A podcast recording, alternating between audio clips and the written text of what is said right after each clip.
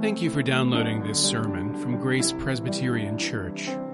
Grace is a church where people seeking more grace, more depth, and more community can start finding their way and sharing their gifts with the world. You can follow us online at graceforsiouxfalls.org. In the morning, as he was returning to the city, he became hungry. And seeing a fig tree by the wayside, he went to it and found nothing on it but only leaves. And he said to it, May no fruit ever come from you again. And the fig tree withered at once. When the disciples saw it, they marveled, saying, How did the fig tree wither at once? And Jesus answered them, Truly I say to you, if you have faith and do not doubt, you will not only do what has been done to the fig tree, but even if you say to this mountain, be taken up and thrown into the sea, it will happen. Whatever you ask in prayer, you will receive if you have faith. Father, as your people, we long to have the kind of faith that Jesus speaks of, and we ask that you would help us, Lord, to hear him and to listen.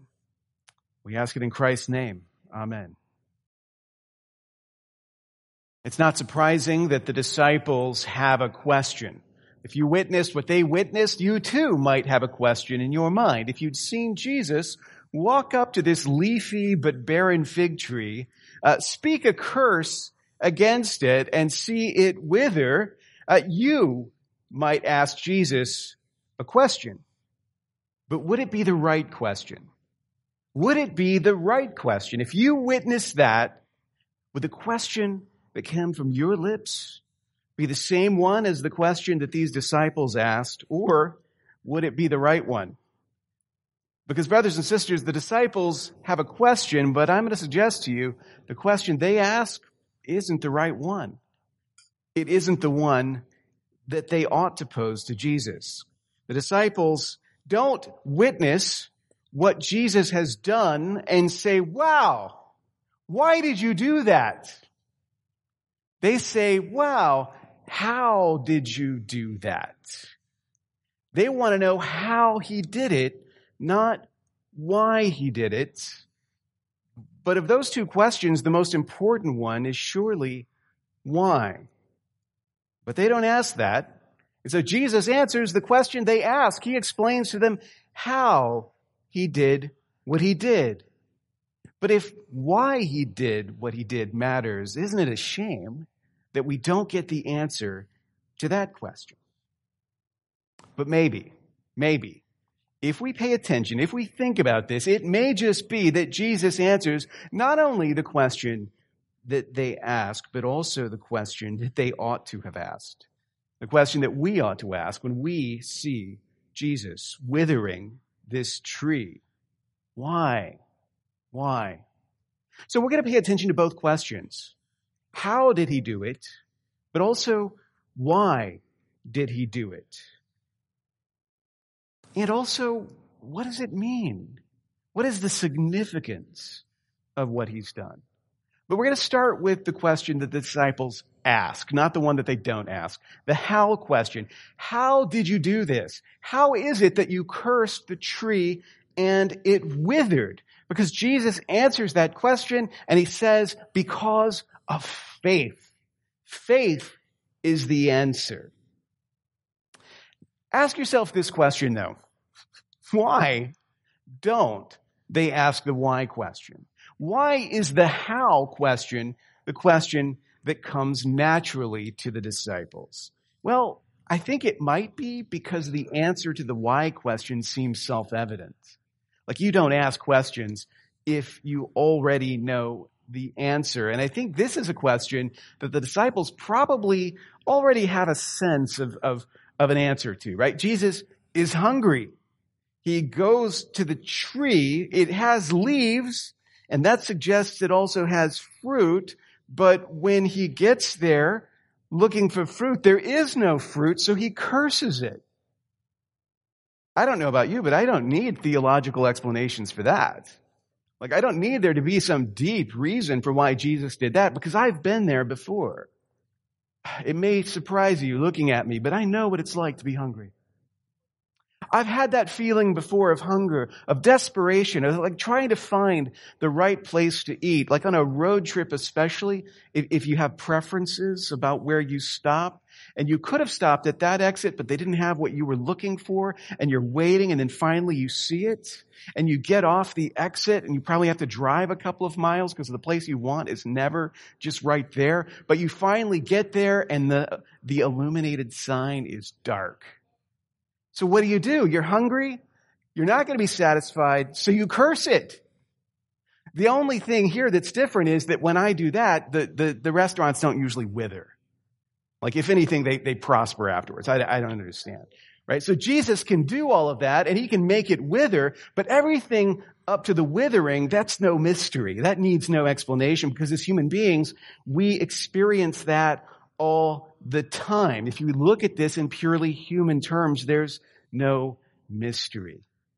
Now it is true, the hunger of Jesus is real. Right? It's not a metaphor for something else. Jesus has a physical body. He's fully human and he feels physical hunger. But remember, this is the same Jesus who could fast for 40 days in the wilderness, right? It's not plausible that Jesus his stomach was rumbling that morning and he got so mad that he decided to destroy a tree in, uh, in spite. Right? There's clearly something more than just hunger going on. Jesus is no slave to hunger. Instead, although the hunger is real and very human, he uses the opportunity of the hunger and its frustration to give a divine sign. So this withered tree is a divine sign. It's just that the disciples aren't interested in divine signs. They're interested in how it's done. They're interested in the power. And in that, all too often, they are very similar to us. Jesus gives us signs. We don't ask why. We ask how. We ask how. Tell us about the power. Well, Jesus does. Jesus pulls back the curtain. He reveals the source of the power, and it turns out that it's faith. The reason why they ask the question is because they want the kind of power that Jesus possesses, right? They ask, how did you do it? In hope that he could tell them how they could do it too. That's the reason why we ask questions like that. We want to have the power as they did. But people who want power like that reveal something about themselves. When you grasp for power, you reveal an inner sense of powerlessness. Like people who struggle to gain power in life are driven by a sense of powerlessness which makes sense for the disciples because Jesus has just done something they couldn't do. And it's not just that they want to go around withering trees. They've had other frustrations, other experiences of powerlessness. In Matthew 17, the powerlessness was more vivid. The disciples were called upon to cast out a demon and they failed. They couldn't do it. Jesus had to come to the rescue and then afterwards they asked, why couldn't we do it? Why is it that only you could do it? Reveal to us the secret. Tell us how.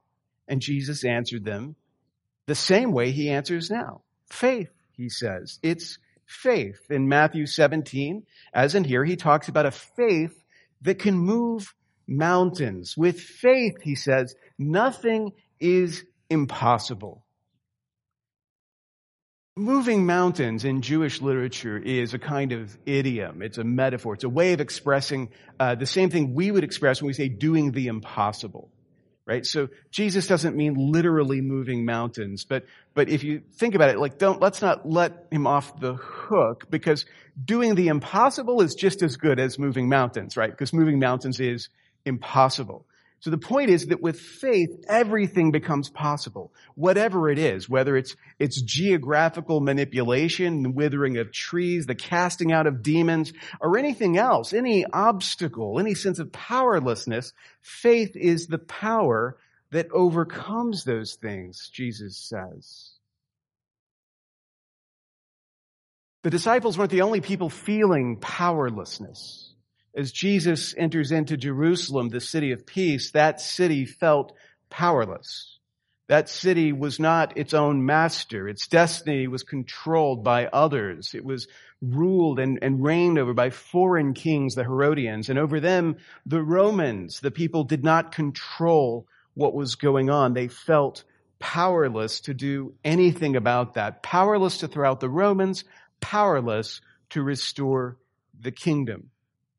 The temple in the city, you might think of as a representation of that powerlessness. This place meant to be the, the home of the presence of God, a building which had once been enclosed by the glory of God. And now, as we saw last week, a den of robbers, a place for Jesus to go in and clean it out. If you lived in a city like that, you too would feel powerless. And when you saw someone who had power to make things happen, to do things, uh, to make trees wither, to make demons run away, you'd want to know, how did you do that? Because you'd want that same kind of power for yourself. Like maybe you don't care about withering trees. Maybe you don't care about casting out demons even. But there is some kind of power that you'd like for yourself. There is some area of life where your powerlessness frustrates you and if it was as simple as having enough faith and then you could overcome it, then you could get what you want. You'd be interested in knowing more about that, right? There's always something we'd like the power to overcome, to do something about. If Jesus offered you power, if faith would give you power, then you'd want what Jesus has to give, and you too would be asking. And Jesus says, whatever you ask in prayer, you will receive if you have faith.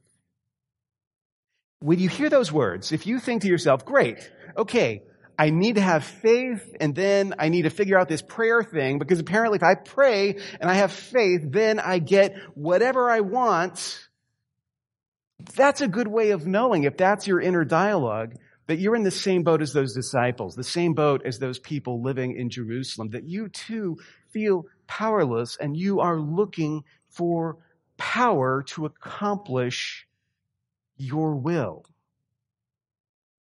In other words, we, supposedly faithful people, want to know more about the power of God.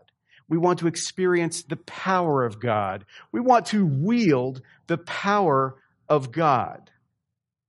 But what we're not interested in, what we're not asking questions about, is how the power of God serves the plan of God. We're interested in the power, but not the plan.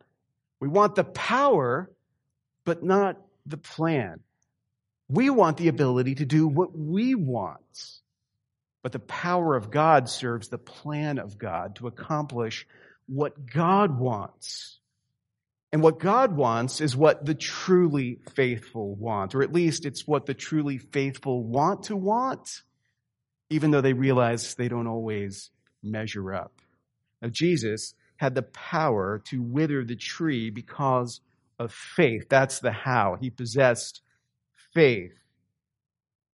But what about the question they didn't ask? What about the why? Why would he use that power to do this? If the power of God serves the plan of God, then how did withering a tree further the plan of God?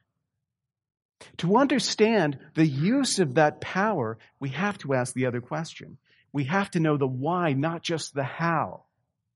Because faith doesn't just serve whoever possesses it faith fits within the larger plan of God. So why did Jesus curse the tree? Why did he do that? Well, if the answer to the first question is simple, faith, the how is faith, the why is simple too. The why is faithlessness. Faithlessness. Think about fig trees for a moment. Fig trees and what they represent. I mean, if you think about it, ever since the fall, we human beings have owed a debt to the fig tree. Because when we were at our most exposed, it was the fig tree who came to the rescue, offering uh, not a metaphorical, but a literal fig leaf to cover and clothe Adam and Eve. And ever since then, the fig tree has been for us a symbol and a sign, a symbol of life, a symbol of flourishing.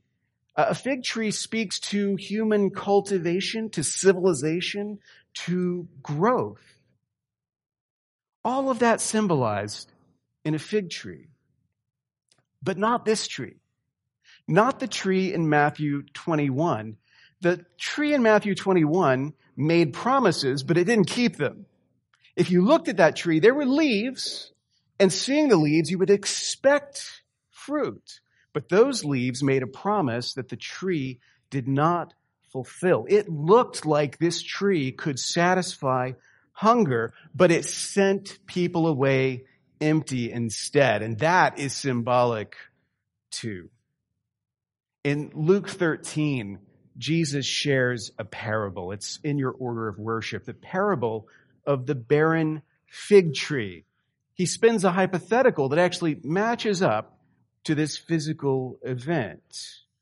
And in that parable, a master is actually patient for a long time with a tree that does not bear fruit. Even after he pronounces judgment, he gives the order for the barren tree to be cut down. The vine dresser intercedes and he agrees to wait even longer before the judgment. But he says ultimately, if the tree doesn't bear fruit, then it must be cut down. Now, that parable obviously speaks to God's patience, to his mercy, his willingness to extend those deadlines. But it also speaks to a coming judgment. That there will ultimately be a reckoning that those fruitless trees will one day be cut down. Now, people who heard that parable were probably thinking of some Old Testament prophecy that they would have been familiar with in the book of Isaiah in chapter 5. There is a long discourse also excerpted in your order of worship in which God invites the people of Jerusalem and Judah to essentially advise him on what he should do about the vineyard he planted that did not yield the fruit that he planted it for. He planted a vineyard to bring up fruit. It bring up the wrong kind of fruit or no fruit at all. What should be done? And the answer, of course, is agricultural. It needs some pruning. It may even need to be uprooted. And God gives in that prophecy, in verse 7 of Isaiah 5, this word of warning. He says, For the vineyard of the Lord of hosts is the house of Israel, and the men of Judah are his pleasant planting. And he looked for justice, and behold, bloodshed, for righteousness, but behold, an outcry. In other words, there's going to be a reckoning on this vineyard that I've planted, on this barren, fruitless tree. It is coming. In the words of the old folk song, you can run on for a long time, but sooner or later, God will cut you down. Judgment is coming.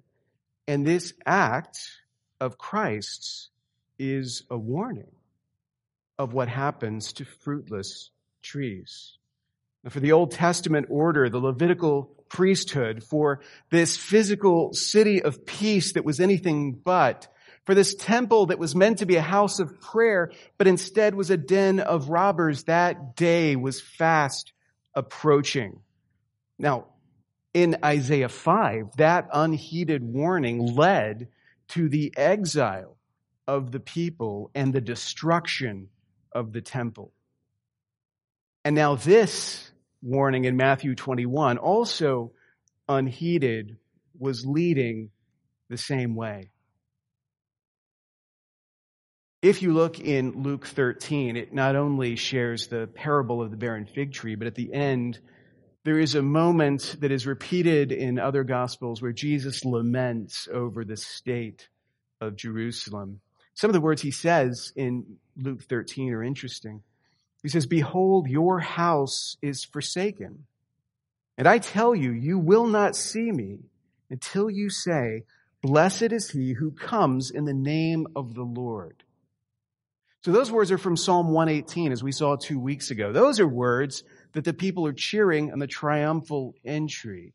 Jesus here is speaking them as a kind of judgment. There's a, a, a curse coming home to roost on the city that he laments over. The why of the cursed tree is simply this it's faithlessness. Faithlessness. Jesus bears fruit because Jesus has faith. The city of peace doesn't bear the fruit of peace. If the temple doesn't bear the fruit of prayer, there can be only one explanation. Fruitlessness reveals faithlessness. So Jesus has answered not only how, but also why. The reason why the tree is cursed is because it did not bear fruit. And symbolically, the people are the tree, and the condemnation that falls on them comes because they do not have faith. They do not receive him. God's blessings come to his people through the bond of his covenant. But the covenant includes curses too for those who are faithless. We saw last week in our lectionary reading from Joshua 21, the covenant renewal at Shechem, that Joshua makes the people bear witness against themselves as they reaffirm their covenant with God. He says, if you forsake the Lord and serve foreign gods, that he will turn and do you harm and consume you after having done you good. And now, Jesus, who remember is a namesake of that same Joshua, enters Jerusalem, and the people are indeed bearing witness against themselves as they turn against him. So, this cursed tree stands as a warning. But we already know that it's a warning that they're not going to heed. This fruitless, faithless city will not turn to receive its king in faith. In fact, just the opposite. In a few days' time, they'll nail him to another cursed tree, to the cross. That's the direction this is heading in. If you think about that for a moment, there are some things that should teach us, should get our attention, should make us think a little bit. If Jesus curses the tree for its fruitlessness, the fact is that we too have been fruitless. And this ought to bring some conviction into our hearts. The tree was made to be fruitful, but so were we. We were made to glorify Him. We were made to uh, do works that honor Him. We were made to delight in Him, to enjoy Him forever. And to the extent that we do not do those things, we aren't doing what we were made to do, just like that tree wasn't doing what it was created to do. And where we fail to live up to what God has made us to be, Jesus' cursing of this tree should wake us up to the need for repentance. It's not a hopeless warning, but it is a warning that we need to turn from our fruitlessness and bear fruit. Now, this curse, if you see it in this light, is a form of justice right? It is the rightful role of a judge to sentence a wrongdoer to punishment. It's the rightful role of a gardener to prune and maybe even uproot a fruitless tree. So what Jesus is doing here isn't some act of agricultural, you know, vandalism. Jesus is doing something that is right to do to a fruitless tree. His cursing of the tree should remind us of his warnings, of his examples, of his chastening love. Like once we see the power of Jesus, we should never stop looking until we see the plan of Jesus as well. Like what that power is doing in the world. Like this act should encourage us to ask why? Why, not just how? Finally, this tree promised to satisfy, but that promise was a lie. Jesus cursing the tree shows his righteous anger towards every false God, every false savior, every path or way or plan that promises to satisfy the hunger inside you that only God can fulfill. We should feel God's anger towards these lying idols too, especially the ones that have seduced us. It's right to want to root them out. It's right to want to wither the idols which have deceived us. Because repentance, if it means anything, means to stop looking for satisfaction from barren trees, to turn away from them to something else. Which brings us to the last thing I want to say, which has to do with the what, the, the reason for the why. Like, like, what is the significance of this divine sign that Jesus has given us? If God's plan was just to send Jesus to Jerusalem to pronounce the judgment, then Matthew's gospel could end right here. It could end with this terrible sign of the withering of the tree. That withered fig tree would be enough to warn us all that the time had come, that the payment was going to be made. We've borne witness against ourselves and we've been unfaithful and now the judgment. And we would know that that judgment is just. But the gospel continues because the plan goes farther than judgment. It goes all the way through the cross and into the grave and out the other side. To fulfill that plan, Jesus would have to go to his death. He would have to stretch out his hands and be nailed to the cursed tree that embodied all our sin. The cross represented the curse of sin leading to death and the atoning sacrifice that Jesus made on that barren tree would end the reign of sin and death forever. It was through the faithfulness of Jesus Christ that that barren tree of the cross would become for us a tree of life. That fruitless hanging tree, through the shedding of his blood, blossomed and bore fruit for the healing of the nations as John says in Revelation 22 verse 2. In fact, John says more. He says, no longer will there be anything accursed, but the throne of God and of the Lamb will be in it, and his servants will worship him. Now, when the disciples saw the withered fig tree, they thought, what power? How can we gain power like this? And you and I do the same thing when we witness the power of God. Give us power, Lord. And then we won't have to keep begging you for stuff. Give us power, and then we won't be so dependent. Give us power, and we can do things for ourselves. But that barren tree that bloomed in the cross gives us more than power. It gives us fullness. It gives us life. So let us cry out, not for power, but for life. Let us cry out, feed us, Lord. Satisfy us, Lord. Fill us with you. You long for power to overcome your powerlessness, but what you need is completion. What you need is not independence, it's fullness. It's to be filled through your union with Christ. The fruit of Jesus' cross is for you. And if you're alive to the power of faith in Him, then the fruit of the cross is not just for you, uh, the fruit is you. You are the fruit of that barren tree that blossoms because of His grace. Thank you for listening. You can find more sermons from Grace and information about joining us for worship by visiting our website at graceforsiouxfalls.org. We also invite you to visit the iTunes store and subscribe to the Sermons of Grace podcast.